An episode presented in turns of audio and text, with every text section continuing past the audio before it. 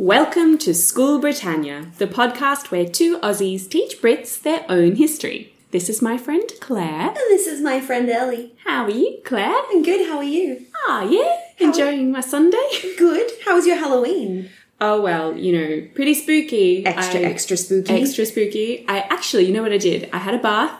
I read ghost stories. Nice. Um, I'm just obsessed. There's this guy called Sheridan Le Fanu. I'm absolutely certain that is a name that he made up for himself to sound more spooky. But he used to write ghost stories in newspapers that were like um, serials. Serials. Yeah, yeah.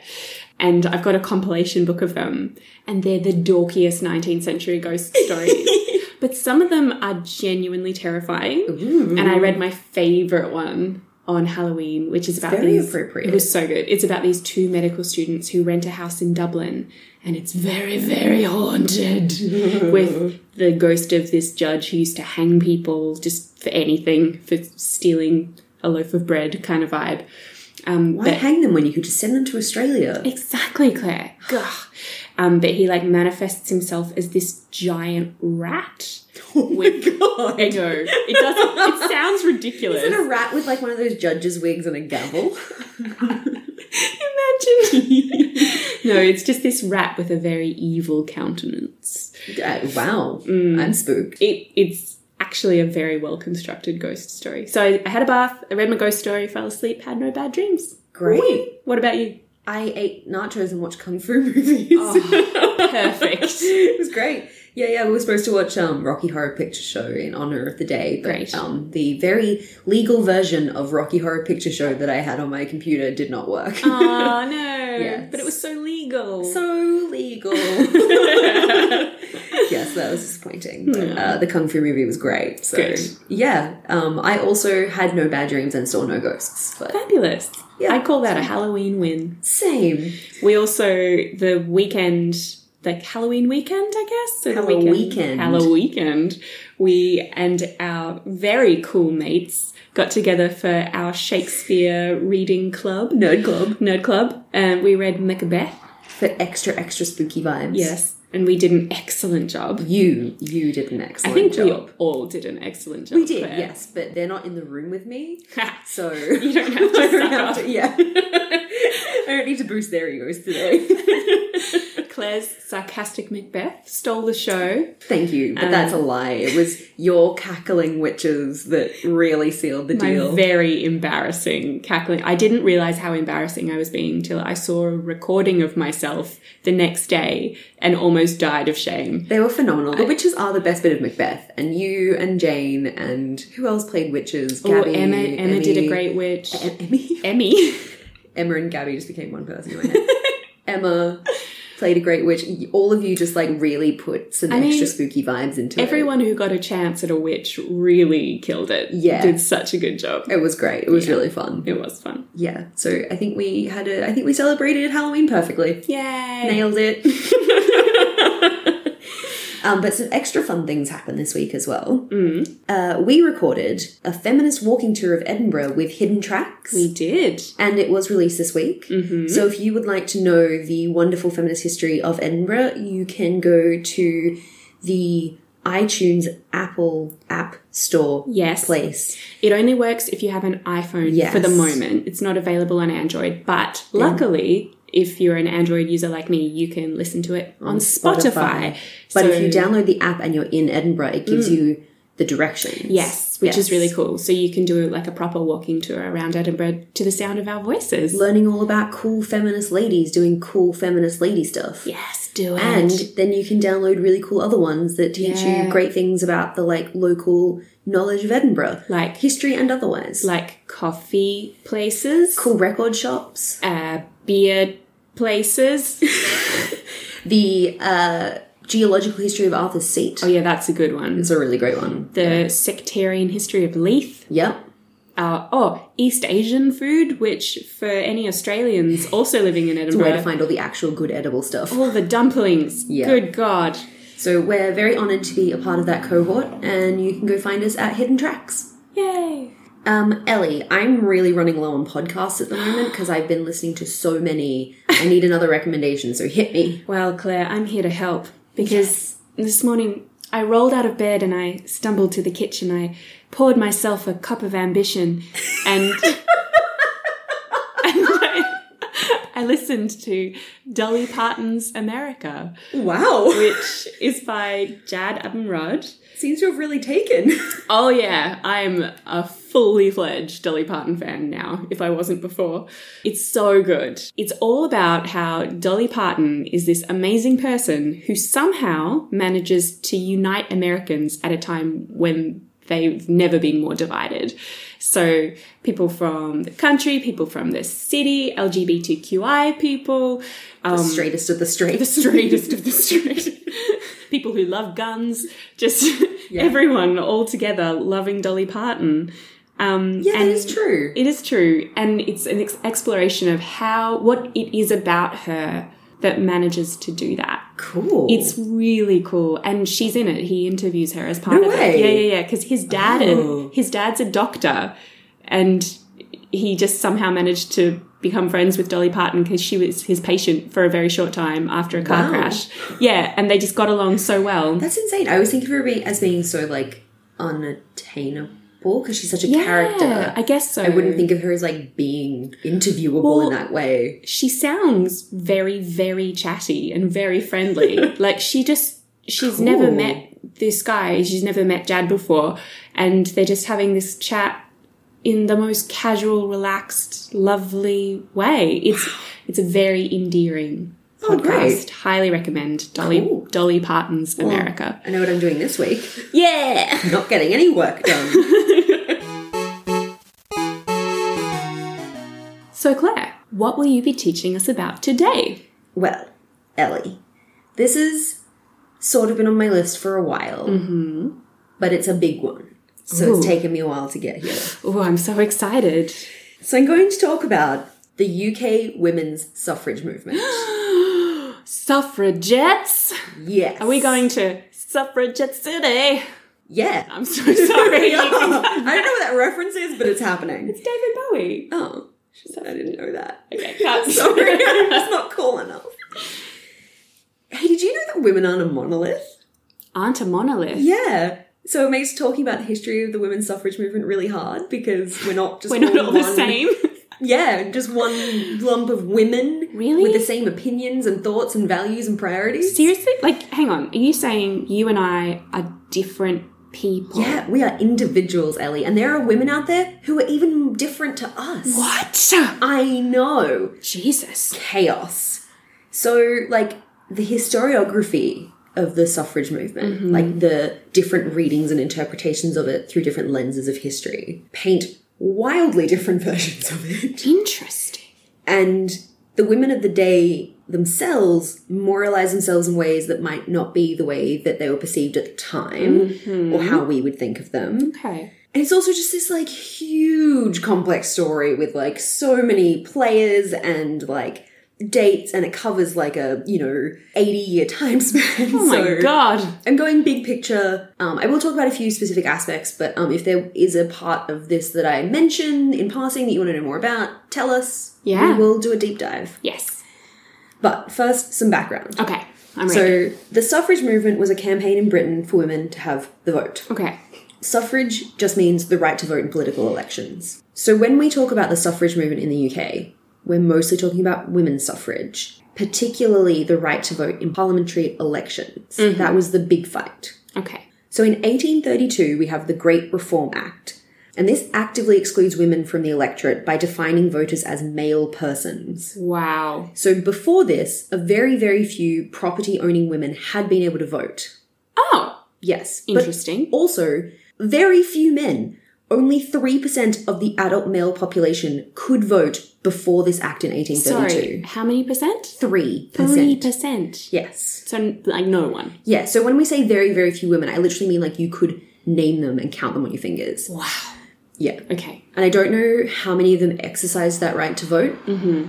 But they technically had it because they weren't actively excluded because of their gender Okay. until 1832, when voters were devi- defined as men. Wow. Yes. All right. This act didn't even bring in full male suffrage. Okay. These male persons still had to own property valuing over £10. So it excluded pretty much all of the working class. Wow.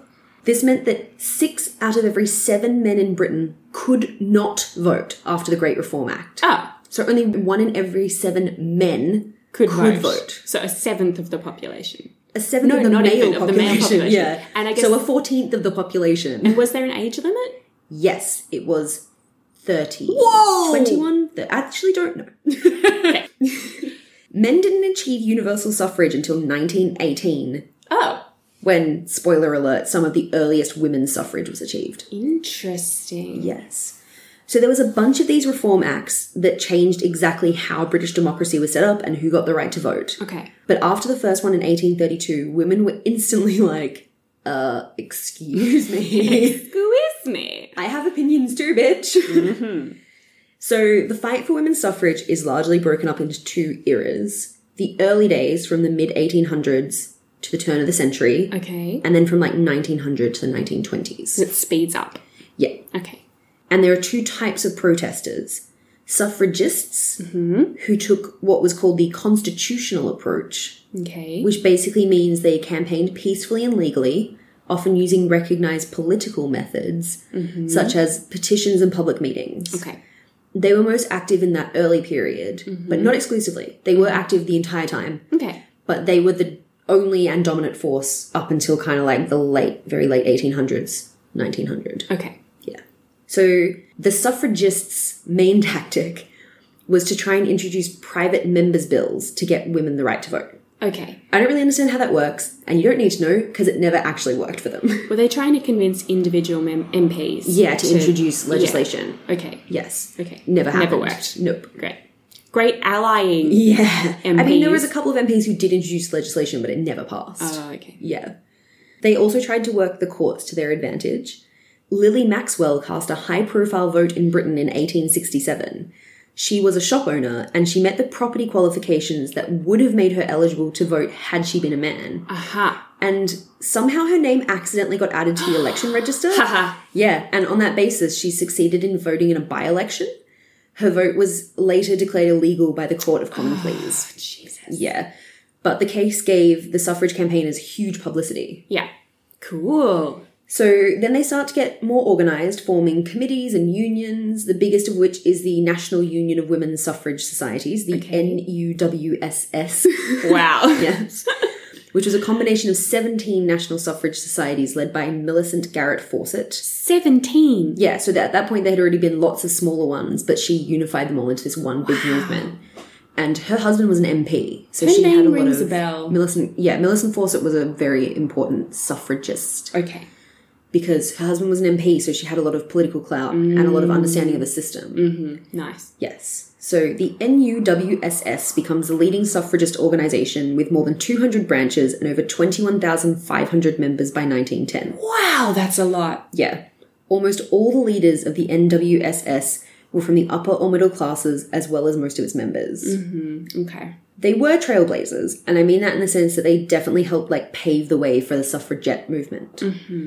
They raised the suffrage movement to the level of national consciousness, and they made it a constant issue for Parliament. Between 1870 and 1884, debates on women's suffrage took place in almost every year in Parliament. Wow, brilliant. Yeah, Okay. so like they really pushed the issue, But nothing changed. not in terms of women's right to vote in a parliamentary election. Okay. Um, they did also campaign a bit on women's rights in lots of other areas, particularly education and property ownership, and there was new legislation brought in around that. Okay. So the other type of protesters who I think are a little bit more well known today Yes. are the suffragettes, Yes. who were radical and militant and performed acts of civil disobedience to make their point. They were the second generation suffrage movement members who came onto the scene in the late 1800s, early 1900s. Okay. I don't mean generation in terms of age. Women of all ages engaged in action that earned them the label suffragette, Okay. but it was a swing towards more active and aggressive forms of protest that was a markedly different style from the suffragists. Yes. All right. It's like direct action. Yes. Yes. And the name, the term suffragette was actually like a belittling, condescending term that politicians and the media put on them, and they just were like, cool, yeah, all right, we'll take it. Because they were trying to make them sound like silly little girls, Okay. which, like, some of these women were like in their 70s. Right. And they were like, yeah, all right, cool, fine, whatever, call us what you like. We're still going to throw rocks through your windows. So the most famous suffragettes are the Pankhursts, Yeah. Emmeline and her daughters Sylvia and Christabel, Okay. but there were many others, Great. and we have spoken about some of them before. Oh, Uh, so one of our episode 12 Boston marriage power couples, Eva Gore Booth and Esther Roper, were suffragettes. yes. They were involved in the formation of the Lancashire and Cheshire Women's Textile and Other Workers Representation Committee, Great name. LCWTOWRC. These names are real clunky. This reminds me of that bit in Harry Potter when Hermione creates the house Spew. elf. Spew, yes. Society for the Protection and something, elves. elves, and workers. Yeah. it's a bit like that. It's like, oh, branding was so different then. that focused on women's suffrage that also included working class women. okay, great. Yes. Finally. Yes.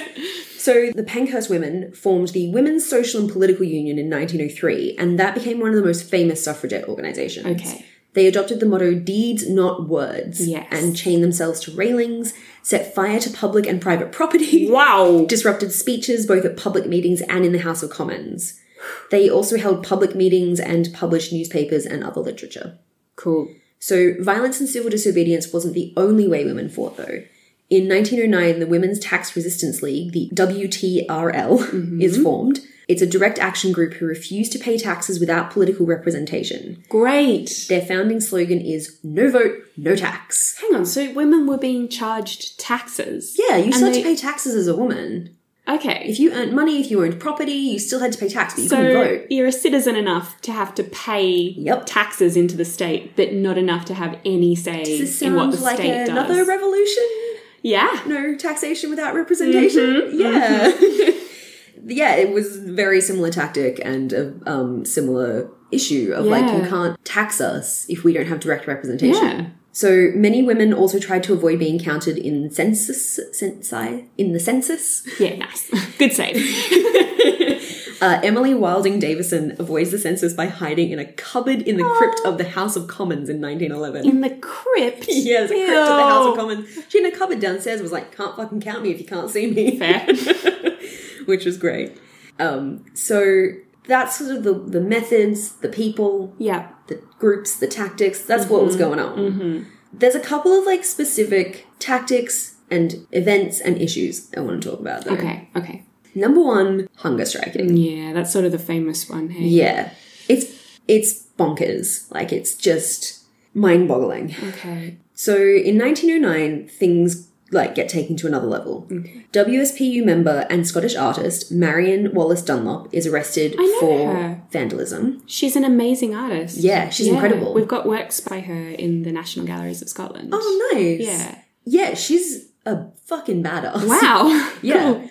So she vandalizes the House of Commons with some graffiti. Yes. I bet it Protesting. was really beautiful graffiti, but she had a Probably, great yeah. turn of- yeah.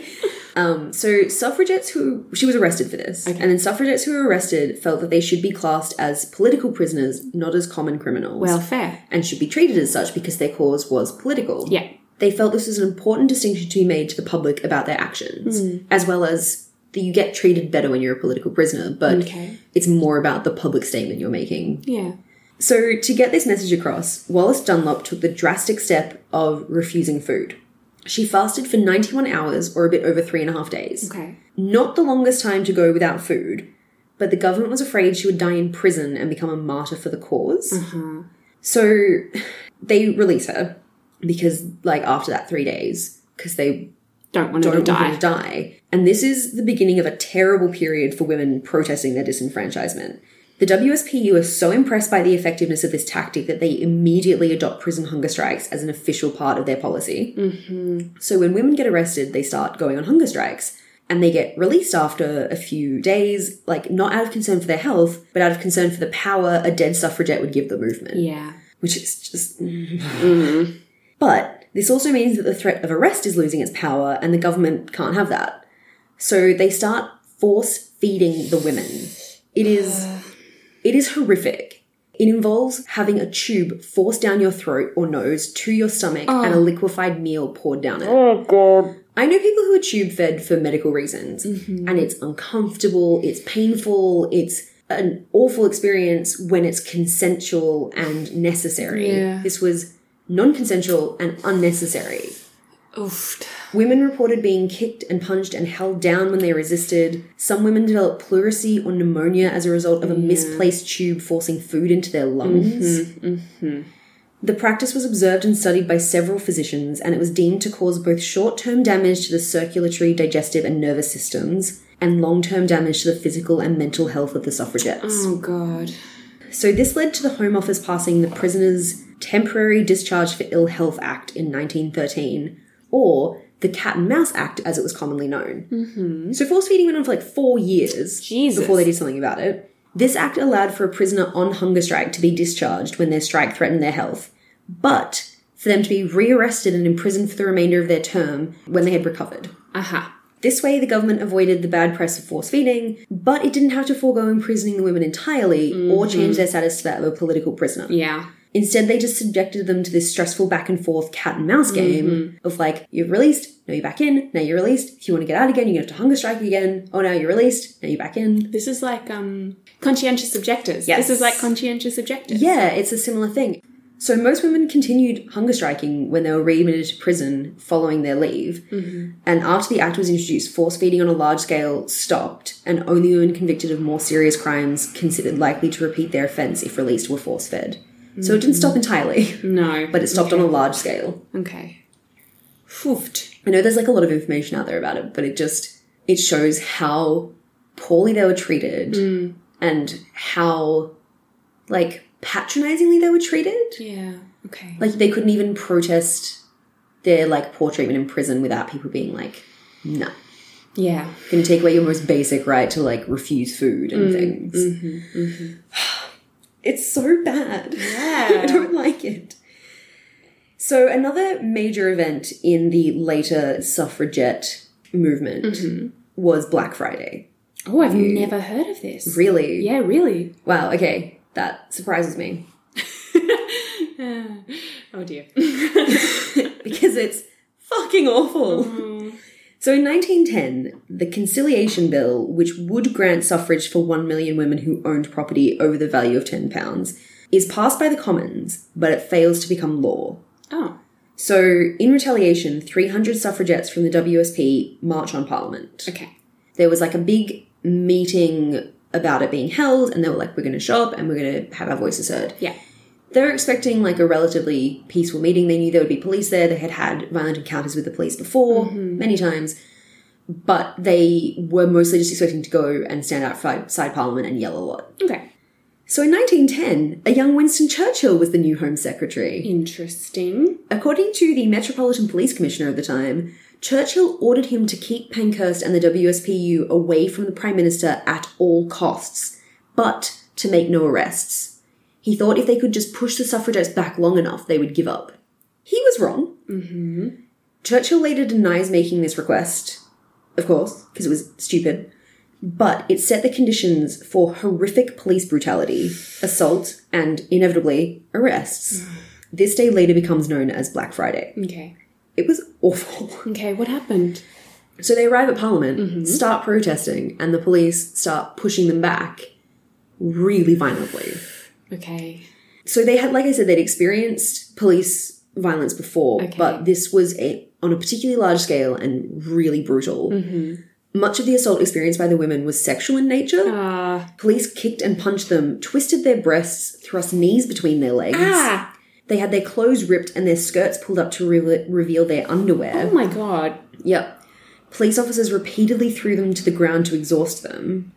And an elderly suffragette, Georgina Solomon, was sexually assaulted by a police officer near Westminster Bridge, who then encouraged bystanders to do as they wished with her. Oh, Jesus. The attitudes were horrific. The police encouraged the crowds around them to join in the violence against the women, and many of the suffragettes suspected and later publicly claimed that the crowds were actually full of plainclothes police officers who enacted the worst of the violence. Okay, interesting. The women refused to give up, and so the police just kept going, and it went on for hours. Oh god. In the end, many of them were arrested, but then released without charge, so they wouldn't be able to speak in court about what happened to them. Newspapers reported on the demonstration, but not the police violence Interesting. a lot of them, if anything, were more sympathetic towards the police and talked about how they had their um, their helmets knocked off their heads. Like that was Mm-hmm. the violence the police experienced. But the women were like physically and sexually assaulted. Yeah. Yeah. So the death of two suffragettes have been attributed to the treatment they Oh, received on Black God. Friday. Mary Clark, Emmeline Pankhurst's younger sister, was present at both Black Friday and a demonstration at Downing Street on the 22nd of November. Mm-hmm. So after a month in prison for breaking windows in Downing Street, she was released on the 23rd of December and she died on Christmas Day of a brain hemorrhage at the age of 48. Oh. Wow. Okay. So Emmeline blamed her death on the maltreatment she received at the 2 November demonstrations. yeah. The second victim the WSPU claimed had died from maltreatment was um, Henria Williams. She had given evidence to a later commission that said, one policeman, after knocking me about for a considerable time, finally took hold of me with his great strong hands like iron just over my heart. I knew that unless I made a strong effort, he would kill me. She died of a heart attack on the 1st of January 1911. No. Oh no. So, when members of the conciliation committee that were meeting to discuss this bill heard the stories of the demonstrators' maltreatment, they demanded a public inquiry, Okay. but Churchill refused. So, the committee's secretary, journalist Henry Brailsford, and psychotherapist Jessie Murray collected 135 statements from demonstrators, nearly all of which described acts of violence against the women. 29 of the statements also included details of violence that included indecency Jesus. they published a memorandum of their findings, and they found that Henria Williams' death could be attributed to the events of Black Friday. So, this all had an impact on the WSPU membership, many of whom no longer wanted to take part in the demonstrations. Hmm. The marches to Parliament were stopped because they were doing them quite regularly. Okay. And direct actions such as stone throwing and window breaking became more common because it allowed them a chance to escape before police could arrest them. Yeah. Okay. That makes sense. Yeah, so it was just a it was just awful. Like if you read some of the first hand accounts of women who were there, the treatment just sounds horrific and endless. It's just another way of controlling them. Yeah, absolutely. And then the fact that it was so poorly reported on. Yeah. The media was complicit. in that. Yeah. So because so many of the women in the WSPU were upper upper and middle class women with, you know, connections in high society, they wrote all these public statements about it so it couldn't be swept under the rug, which is good. But talking of class, Ellie, Yes. one of the issues with the suffrage movement is its representation of working class women. Okay. So, working class women were involved in the very beginning. There was a petition sent to Parliament in 1866, which was one of the very first petitions sent to Parliament about women's suffrage. Yeah. And that was signed by women of all classes. Okay. But working class women weren't always included by the wealthy women who ran a lot of the organisations. Surprise. Surprise. Yes, either in the organisations themselves or included in the demands that women were making for the vote. Okay. So, because the vote was divided along class lines for men, a lot of the women were basically agitating for the vote for women based on the same rules, which Yeah. would have meant that a lot of working class women would not receive the vote. Yeah. So, a lot of leaders in the suffragist and suffragette movements felt that the working class women's demands for better pay and working conditions divided attention and split the issue. Funny, isn't it? It's so annoying. It's a lot like feminism today. Exactly, Yeah. exactly. It's Women like the who- exact same fucking thing. Or feminists who think that feminism shouldn't be intersectional because it distracts Mm. from what they see as the main issue, which is so crazy because you need intersectionality. Absolutely. You can't ask a working class woman to divorce her need for better working conditions from her need for the vote. They're Yeah. the- like it's the same issue. yes. Because it's, It's about civil representation rights. and power. Yeah. Yeah. One of the problems I had with researching this was how much to apply our modern standards to the behavior of women of the past. But because it's an issue we still face today within modern feminist movements, I think we absolutely should be Mm. Yeah. applying modern standards to these women because they fucking knew, and we know now, and they knew then. They made a conscious choice to not include women who were working class women because they didn't want to split the vote, as opposed to just not thinking about them. It's not that they weren't aware. And it sounds like they were happy enough to have help from working class women. Like it sounds like Yeah. middle class women were very happy to have working class women along to protest. Add their names to signatures, like to Yeah. Mm-hmm. petitions, so they had more signatures. but Yep. not actually fully include them in the movement. not address the concerns they were bringing. Yeah. Mm. Absolutely. Yeah. So I think we should be holding them to these standards. Definitely. Yes.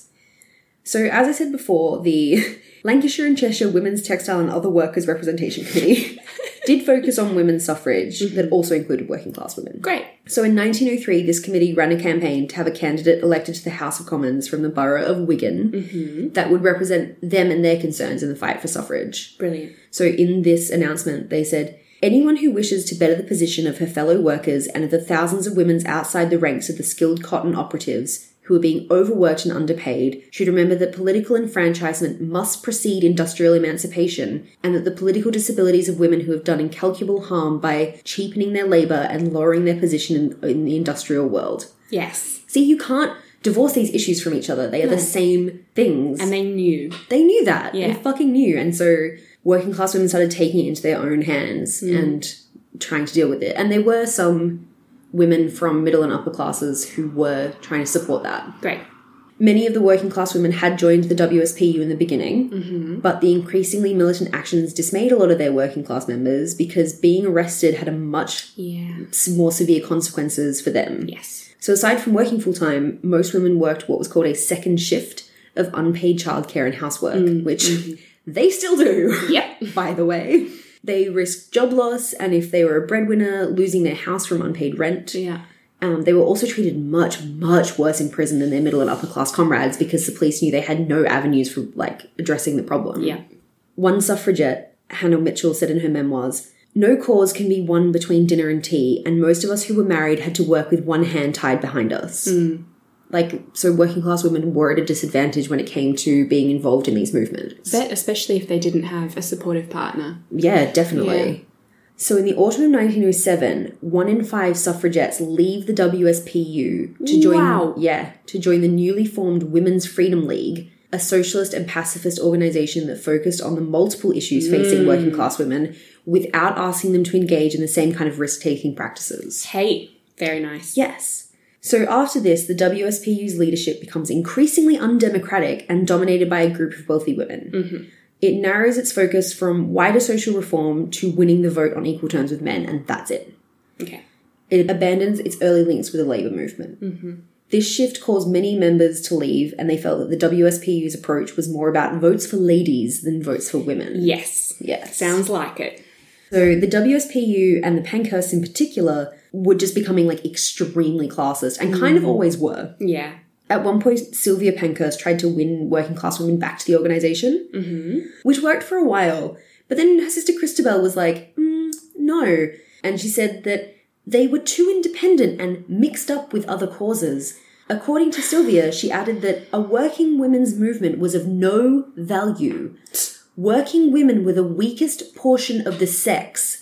Their lives were too hard, their education too meagre to equip them for the contest. Oh. Which is like literally what men were saying about women at the time. They're like, oh, women aren't smart enough. They don't have the right education to deal with politics. And they're just too busy with all that baby making and house making business.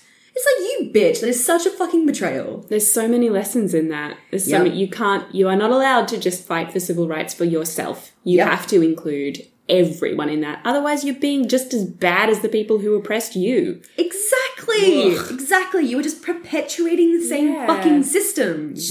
Yes. So working class women agreed. and they Yes. were like, fuck you, we'll make our own organisation with inclusion and a multifaceted approach to working class women's issues. So they formed the Independent East London Federation for the Suffragettes, or the E ELFS. And Good title. yeah, the elfs, and it flourished. So, while a few upper and middle class women occupied leadership positions, local working class activists like Julia Skerr, Melvina Walker, Minnie Lansbury, Daisy Parsons, Jessie Payne, and Nellie Cressel took up key roles and shaped the organization. Nice. So the elfs moved away from violent acts, imprisonment, and hunger strikes, adopting new tactics which offered greater safety and strength in numbers for their members, as well as new opportunities to involve and support the wider community. Great. They marched through East London, published their own weekly newspaper, The Women's Dreadnought, took delegations of working women to Westminster to lobby politicians, Brilliant. and held huge public meetings and opened a social centre called the Women's Hall. Great. That Yeah. sounds great. They were awesome. So, another issue of representation that is often brought up when talking about the suffrage movement is the representation of race. Yes. So, there was a lot of criticism of racism when the movie Suffragette came out. Yeah. Um, I never saw it, so I don't know. I have. It's very white. Well, Britain was really white. So, British society was a white society, and the movement did reflect that. Um, Dr. Sumita Mukherjee, a fellow at King's College in London, notes that although there were ethnic minorities in Britain at the time, there wasn't the same scale or the same questions of citizenship as there were in other countries. okay. So the call for the vote was only ever split along class lines, not race lines, unlike in segregated North America. Okay. So a lot of British suffragists criticised the United States women's suffrage movement for their racism and support of segregation. Okay. No legislation that was ever proposed or ever passed ever called for the vote to be denied to someone because of their race. Okay. Class, gender, age, yes. Race, no. It's not the end of it though. No, I mean, because it's not a that bit simple. Like, like some women had the vote before 1830 just because they, They were rich. Like, no one had thought to exclude them yet. yes. Do you know what I mean? It's kind of one of those. It's like no one had thought about race. Yeah. And I'm sure as, as soon as anyone had anything to gain by excluding people Absolutely. of colour, that would have happened. There's yeah, there's a lot of nuance in it, and there's some elements of it that I will talk more about later Oh. in another episode when I talk about something else. Ellie, Mm-hmm. I don't, I'm, gonna- you'll see. I'm excited. But it's also not the end of it because, like, even though the US was independent of Britain at the time of their suffrage movement and all the racism contained within that, a lot of places weren't. So, throughout a lot of active British colonies, Indigenous people and black, brown, and minority ethnic groups were denied full citizenship and voting rights well into the 1900s. So, not only were they denied these rights, they weren't included by women in their suffrage movements in those countries. Indigenous Australians didn't achieve universal suffrage until the 1960s, and this was a direct result of British colonialism and white supremacist policies enacted by the government and people of Australia. Yeah. And that was happening in multiple British colonies Mm. around the world. Yeah. It's really interesting. It's like because they didn't actively exclude black and brown and ethnic Yeah. minority women, people like, oh, that means they're included. It's like, no. if you don't make space for those people Mm, Yeah. Mm-hmm. when they are very much oppressed in society, In, then you're in they're not countries included. that in countries that you have colonized. Yeah, Mm-hmm. colonized, and when you've enslaved their ancestors, like it's not as simple as saying, "Well, we didn't actively exclude them." It's like great, but you also didn't actively include them, Yeah. which again is also not that simple. But I will talk about that another day.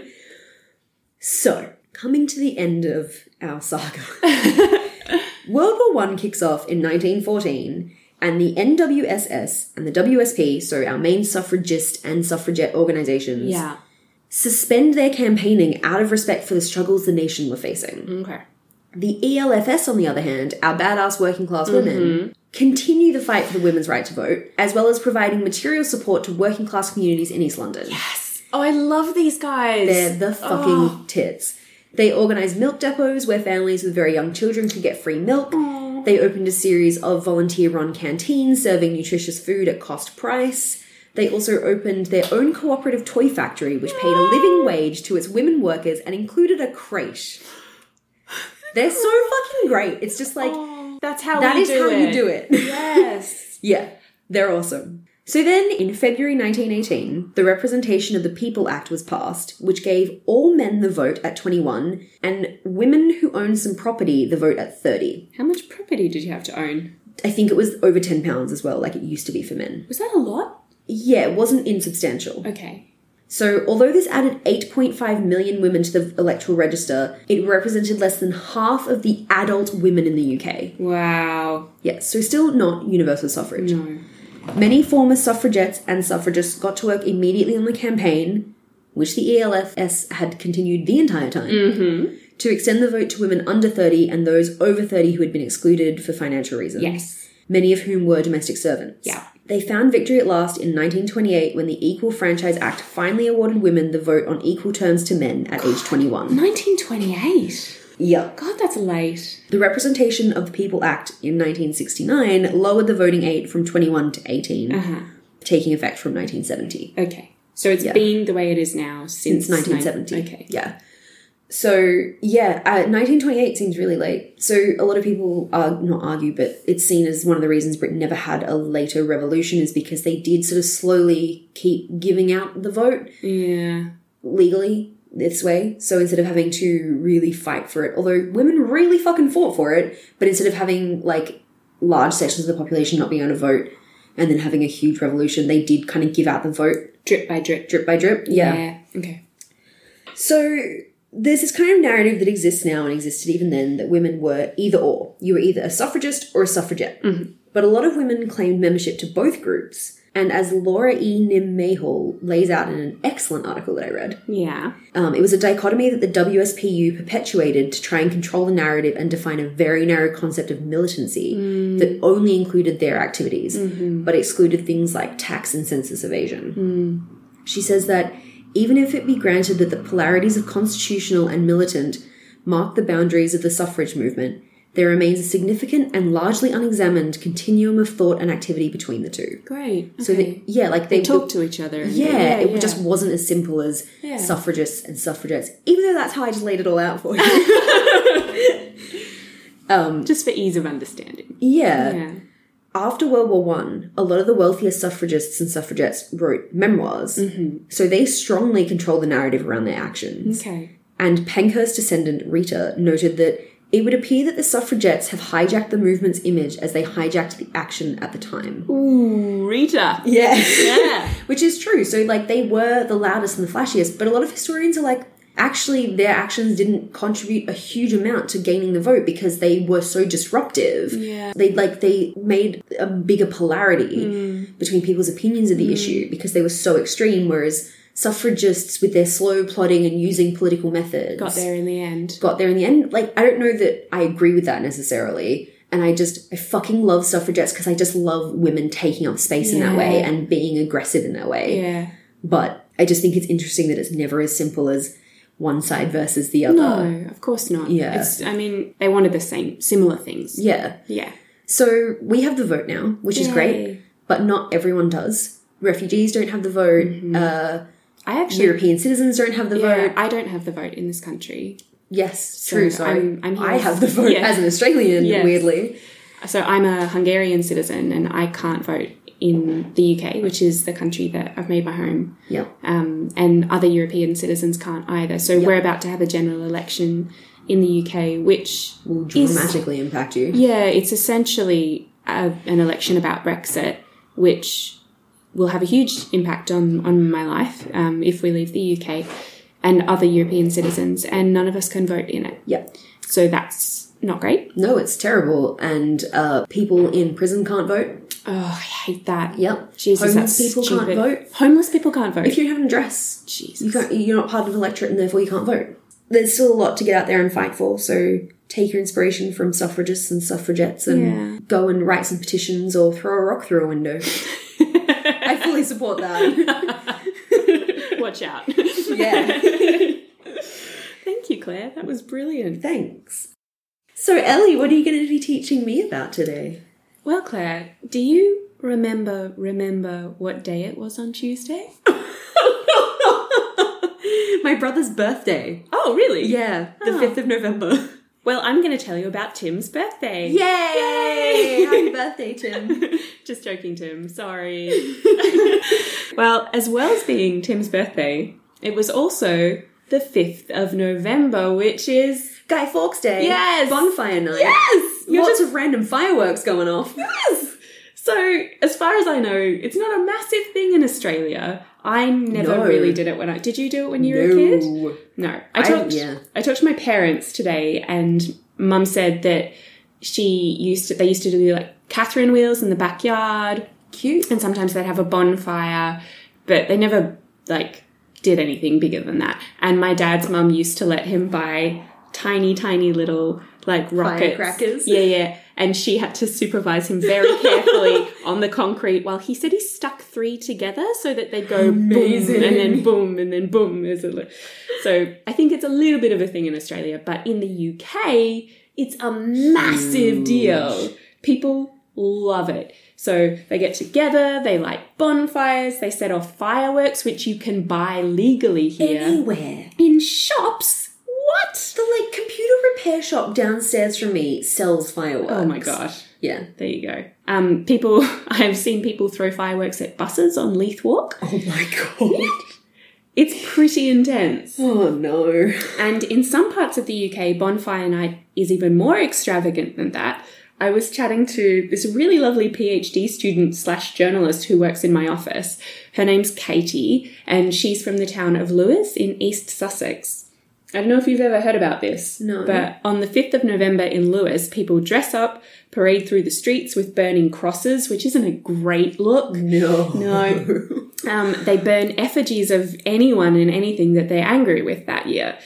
Do you want to guess who it might have been this year? Does his name begin with B and end with I'm a loser? Yeah. Claire is correct. it was Boris Johnson um, and Jacob Rees-Mogg. Uh, but they always burn an effigy of Guy Fawkes as well. Yes. They do all of this to mark the day in 1605 when Guy Fawkes, along with 12 other conspirators, tried to blow up British Parliament. Boom. But Claire, who was Guy Fawkes? And why did he want to blow up Parliament? Isn't he just a disembodied face that people wear as a mask? Close. but no. Tell me. Let's go on a journey together. Yay. Let's find out. okay, so first we have to go way back in time. Almost 500 years. So, the year is 1570, and Pope Pius V is sitting in his very lush bedroom at the Vatican. He's uh, he's got his slippered feet resting on a pillow with a silk embroidery of a pizza on it. um, this is historical fact. Yes. official symbol of I've done some. I've done some very deep research. well, we were there when we time Yeah, traveled. So we Exactly. know. Yes. He's wearing a little red hat and stroking his snowy white beard. And he's thinking about exactly how he wants to word a papal bull declaring Elizabeth, the pretended Queen of England and the servant of crime, to be a Protestant and Dun, dun, therefore a heretic. So, this bull will release all of her subjects from any allegiance to her, even when they have sworn oaths to her, and it excommunicates anyone that obeys her orders. Whoa, that's intense. Yes. So, he's excommunicated Elizabeth, but he's also saying, if you obey Elizabeth, I will also excommunicate you. Whoa, and you now no longer owe fealty to the crown. Exactly. Shit. So basically, this is a call to arms for British Catholics, opening the door for them to try and depose Elizabeth. Bye bye, Lizzie. Mm. So Elizabeth, who really just wanted to spend her queenship flirting with men with great calves, wasn't super chuffed about this. So, in response, Elizabeth put in place harsher laws against Jesuit priests who were kind of Catholic missionaries at the time. Do you know much about them? No, but did, did you not talk about this when you were talking Yes. about priest holes? Exactly. This Yeah. is very closely connected to that. This is episode five. Yeah. Episode 5. Episode five. Um, and then in 1558, she passed the Recusancy Acts, which meant that anyone who didn't attend a Protestant service on a Sunday was branded a recuser or an objector. I'm sorry. I just want to lie in. Yeah, Is- totally. I don't. I don't want to start a war. I just want to sleep. But Claire, if, if you want to do that, you have to pay a chunky fine. Oh, of course. Sorry. If I have money, I'm allowed to avoid the law. Correct. Forgot that. So while Elizabeth I was on the throne, British Catholics were in a really awkward position. They had to choose between their country and their faith.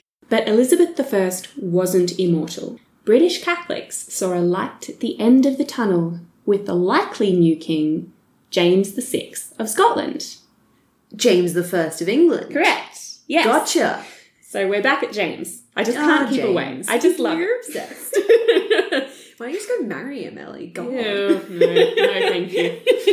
So, as we talked about in the last episode, James was the son of Mary, Queen of Scots, Yes. who was a Catholic martyr. So, like, she's really Yeah. famous for being a super Catholic lady. Yep. So, super Catholic. So, even though James was a Protestant, British Catholics thought that he might be a bit more sympathetic to them than Elizabeth because of his mum. But they were wrong. yeah, dude was kind of a dick. Yeah. So James took the throne of England in 1603 after Elizabeth died. At first, he eased up on the recusants, so the people who were refusing to go to Protestant. So I can take my nap without paying my fine. Correct. Great. So he paused all collection of fines. He didn't take back the law, but he just Stopped was like, enforcing "Let's it." just-" yeah, exactly, exactly. But that didn't last very long. By the summer of 1604, the Recusancy Act still hadn't been repealed, and British Catholics were getting the very clear message from James that he didn't really want to help them at all. Right. The British Catholics felt betrayed, and a group of headstrong young men from some of the most prominent Catholic families in England decided to do something explosive about it. Boom. So, Robert Catesby, a young lord from Warwickshire, was the brains of the operation. He assembled a ragtag bunch of Catholics, including Thomas Winter, John Wright, Thomas Percy, and Guy Fawkes at the Duck and Drake Inn in London. Oh, The classic. Duck and Drake, what Yeah. a great place. Nice. Um, so he sat them down to convince them to help him enact his grand plan to blow up the Houses of Parliament. Pew pew pew pew. Now you'd think, because it's called Guy Fawkes Day, that Guy Fawkes would be the leader. That's what I thought, Yeah. for sure. Or I thought he acted on his own or something, I don't know what I thought. But he was actually more like the explosives expert. Oh, is he the one who like got caught with his hand in the Yeah. gunpowder barrel? yes, yes, I love that. Yes, he was. Poor guy Fawkes. So Fawkes was Catholic, but he wasn't from a prominent family. He was just a dude from York, from a Catholic family, from like a Right. normal, Just a run-of-the-mill generic Catholic. Exactly. He had spent the last 10 years fighting for the Catholic Spanish against the Protestant Dutch in the 80 Years' War, and he was a dab hand with a barrel of gunpowder. So, Catesby's plan went like this they would 1.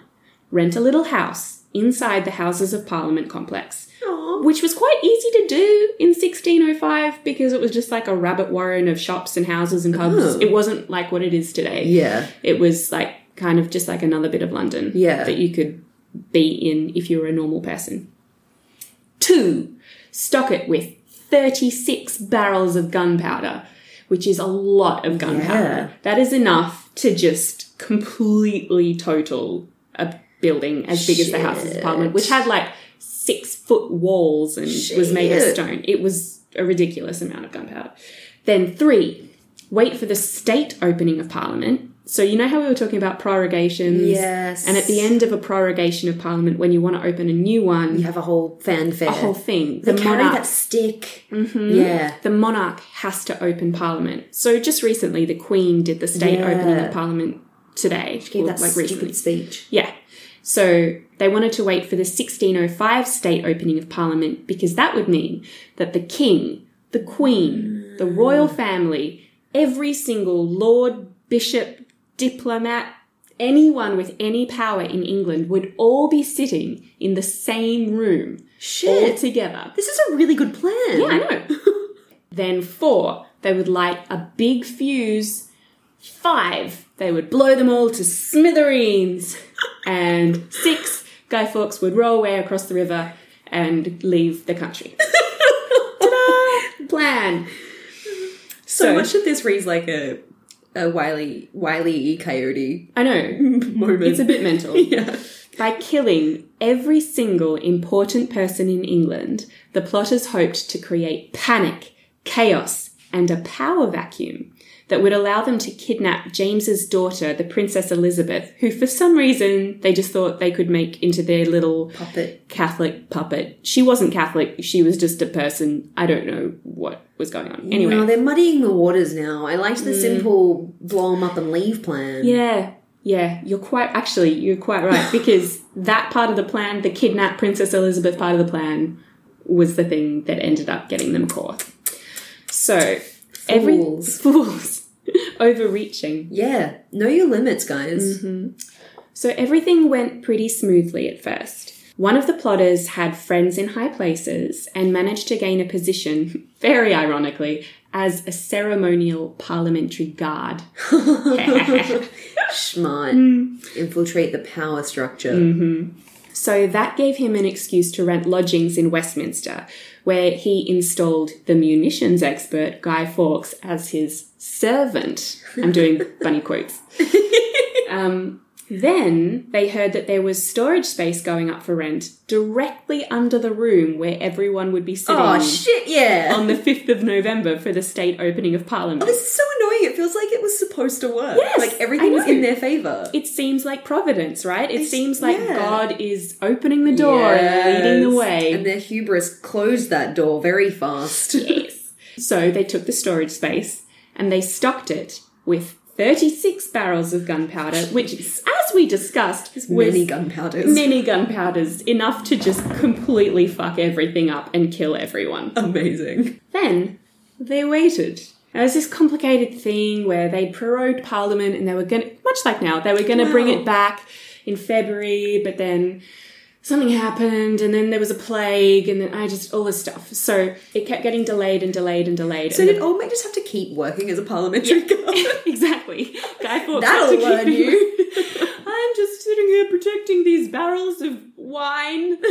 It's So they were there, they were waiting and waiting for ages, and because they had more time, um, the other members of the plotting group, so not Guy Fawkes, the other ones, Yeah. rode around the country telling Catholic lords all about the plan. Oh, Yeah, guys. and trying to rouse them up for a revolution. Loose lips sink ships. Exactly, Claire.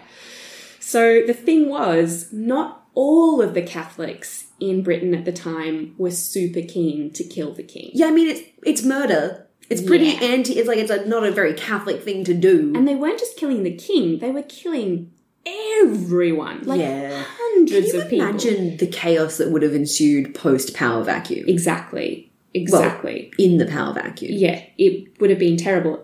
And on top of that, a lot of these Catholic lords had mates who would be sitting in Parliament on the fifth of. There were Catholic lords Mm. You're who going were around in telling, yeah, Parliament. telling the Catholics who are the least disadvantaged by this whole scenario. It's like they're lords, they do have a level Mm. Yeah, of they've power. got some power, and also they will die. Like they'll be sitting in parliament, or their friends will be sitting in parliament, and they'll get blown up.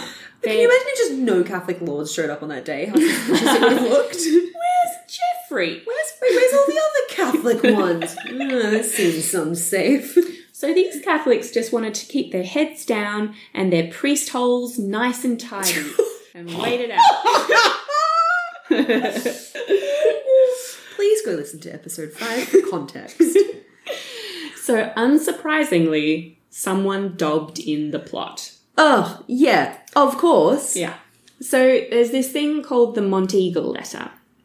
It's really famous, but no one really knows where it came from or who wrote it. I bet it was Guy Fawkes just got so fucking bored of sitting down there. He's like, maybe if I just end this nonsense, I can go home.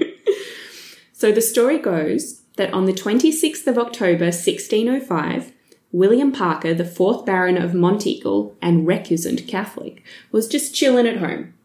Maybe he had his feet up in front of the fire, maybe he had some port, What was embroidered on his pillow? um, a roast beef Yeah. Mm. Toad in the hole. Don't know. A Yorkshire pudding. So then his servant rushes into the room saying that a masked stranger had given him a letter to give to Monteagle. The letter said, My lord, out of the love I bear to some of your friends, I have a care of your preservation. Therefore, I would advise you, as you tender your life, to devise some excuse to shift your attendance at this parliament, for God and man hath concurred to punish the wickedness of this time. Bum, bum, bum. Damn. I know, it's a really intense letter. Yeah. So now, Monteagle was a Catholic, but he wasn't the kind of man to let his faith get in the way of his career. Oh, never. So instead of keeping the letter to himself and just choosing to not go to Parliament that day, he rode directly to the King's right hand man, the Secretary of State, Robert Cecil, and showed the letter to him. It didn't take Monteagle, Cecil, and King James very long to work out that someone was going to try and blow up Parliament on the 5th of November. Yeah, I mean, they, they just like, it's, it's pretty obvious. Mm-hmm. the letter says, I'm going to strike a blow. To, like, it's, Yeah, it the also is like language is- God and man have conspired. Yeah. It's like, Me, I have conspired. yeah, I did it. It's me. So it's still the 26th of October. And Right. instead of searching the Westminster buildings for gunpowder immediately, they waited for nine days. No one really knows why. Right. Then, on the 4th of November, the night before the state opening of Parliament, they sent the parliamentary guards to have a little squiz. Why did they wait? So, some people think they were waiting for the moment of highest drama. So that they could craft, yeah, so they could craft this into an absolute killer of an anti-Catholic PR campaign. So Shit. they were like crafting a story. They could have just immediately gone down, found Guy Fawkes, who was literally sitting there with 36 barrels of gunpowder for months. months, and stopped him. But instead, they waited till the night before Parliament to make a better story. Shit. Mm. Yeah. So it's midnight on the 4th of November. The parliamentary guards head down to the cellars underneath Parliament to look for anything weird. They find Guy Fawkes, fully dressed, with 36 suspicious barrels, a fuse, and a lamp. and they're like, Oh, guy. they're like, yeah, that's fine. Seems legit. You seem like a nice guy. What ifs? And they go back upstairs and say everything is fine. What? Truly. No. Truly. Then the story goes that King James, in his wisdom, told them to go down again and check just one last time. So they do. They meet Guy Fawkes again with his 36 barrels, and this time they look inside the barrels. and they're like, Having a proper look. "Ah." and then they arrest Guy Fawkes, and the plot is foiled. That's the story.